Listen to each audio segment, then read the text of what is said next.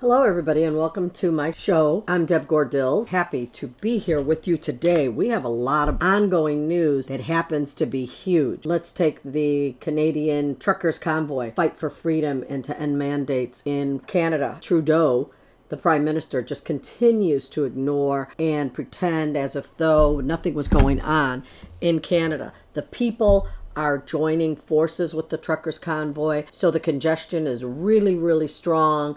There are Canadians coming from everywhere. There's even Americans to help support the Canadians in their effort by either donating funds or money. Forget about the Go uh, Fund Me organization. I guess now they're nicknaming it the Go F Me organization because it is freezing assets working against a lot of the people. So there's a new place where you can send money called Go Send Me. This organization is really on the up and up. It's not going to freeze money. It's going to allow the money to go to where you want it to go. In this case, for these truckers, convoy that's happening right now for the fight for freedom, people are supporting it.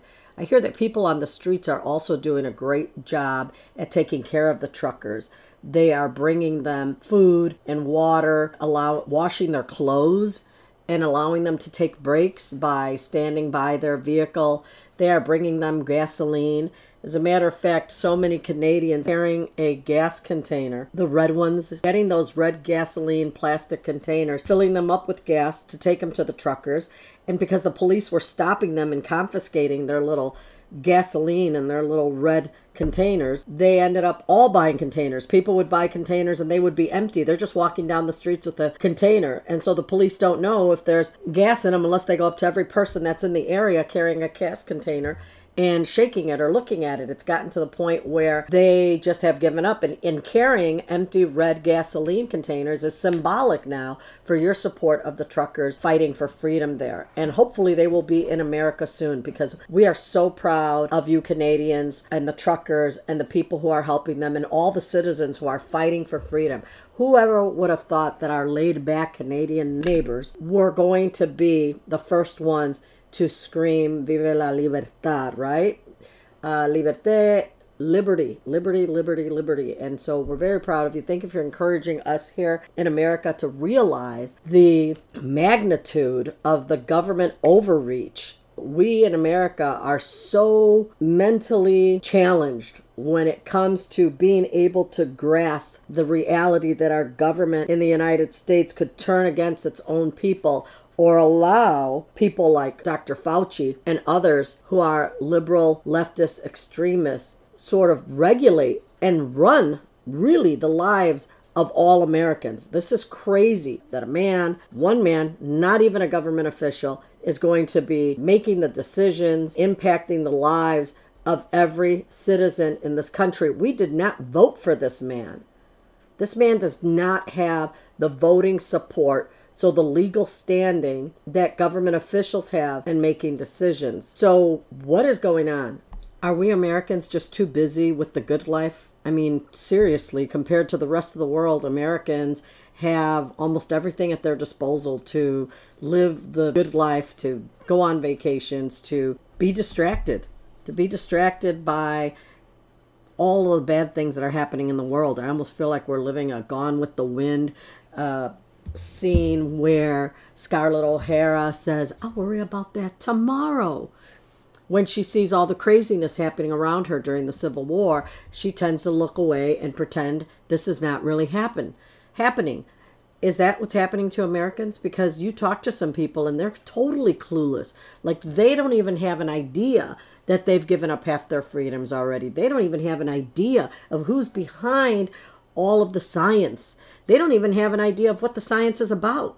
I'm like thinking these are people with college degrees that I know who should know better, who have the intellectual ability to make decisions for themselves, and yet they're walking around like maybe they killed too many brain cells during those college parties. I'm not really sure what the hell is going on with them.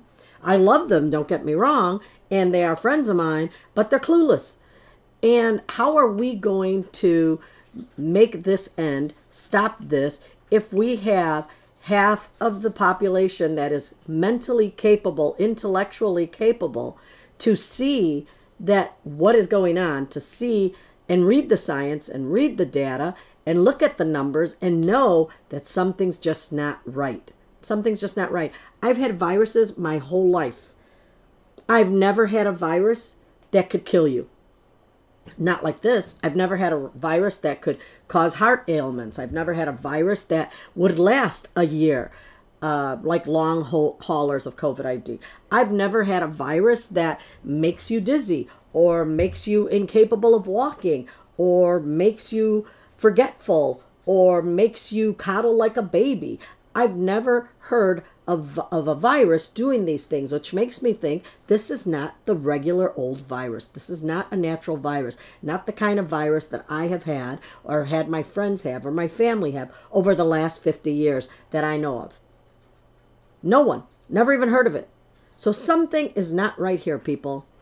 And people who get it and people who finally said, you know what, that's true we need to look further into this. Why isn't there an investigation going on about the what is in this virus? People know what's in this virus. They should be telling us every ingredient in this virus, what is causing all the problems. The virus is not natural. There's no way that this is natural, and there's so much evidence already out there that this was man made in Wuhan, in China, Wuhan, China, in the laboratory, and that it was funded by American tax dollars. We pay taxes here in America, unbelievable amount of taxes. Our inflation is up more than we've ever had in the last 40 years, using our money to destroy us. The good news people are waking up, and people are not as uninformed as the government thinks that they are. They're following on the internet, they're following in other medias, they're emailing each other, they're texting each other, and the government knows that because they're listening on half our phones, at least Facebook does uh, and all the Facebook people and Google as well. It is what it is, but it's not going to be the end all. We will be victorious when this is all over. I promise you that this nation was created under God by God's principles. It was the notion that God is the creator and all men are created equal and that He alone is in charge and that he alone will be victorious over all things, good and evil. And so, if you believe that, if you're a Christian at any amount, or even if you're not even a church going believer, you have this inkling that God exists and that He is all powerful and that He calls all the shots, then you got to know that nothing evil, nothing poisonous will be victorious in the end.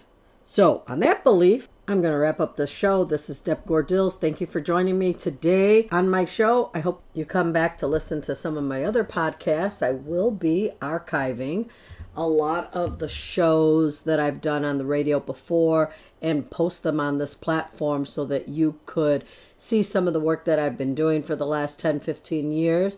If you feel like donating, please hit the button to donate. Any amount is always appreciated. We want to keep the message going. Remember that information is power. The more information you get, the more powerful you become. And it's this intellectual ability that I think is the reason for censoring and canceling so many voices in America. They don't want you to hear all the sides, all of the proof, all of the evidence, because you are likely to make better decisions. That is something that the enemy does not want you to do. I want to thank Spotify for giving me this platform. I want to give a big shout out to my mother, who is going to be 85 years old tomorrow. God bless her. Again, thank you to all the Canadians, truckers who are out there fighting for freedom, to our veterans who we love and adore for putting their lives on the line, defending freedom, and we owe them everything because we would not be able to have a show like this, live our lives, enjoy the freedoms and liberties in our land if it wasn't for our veterans who go up, take the job of defending us in battle, risking their lives so that we can be free every day. We owe them big time. God bless freedom fighters throughout the world, and God bless you. You have a good evening. Bye.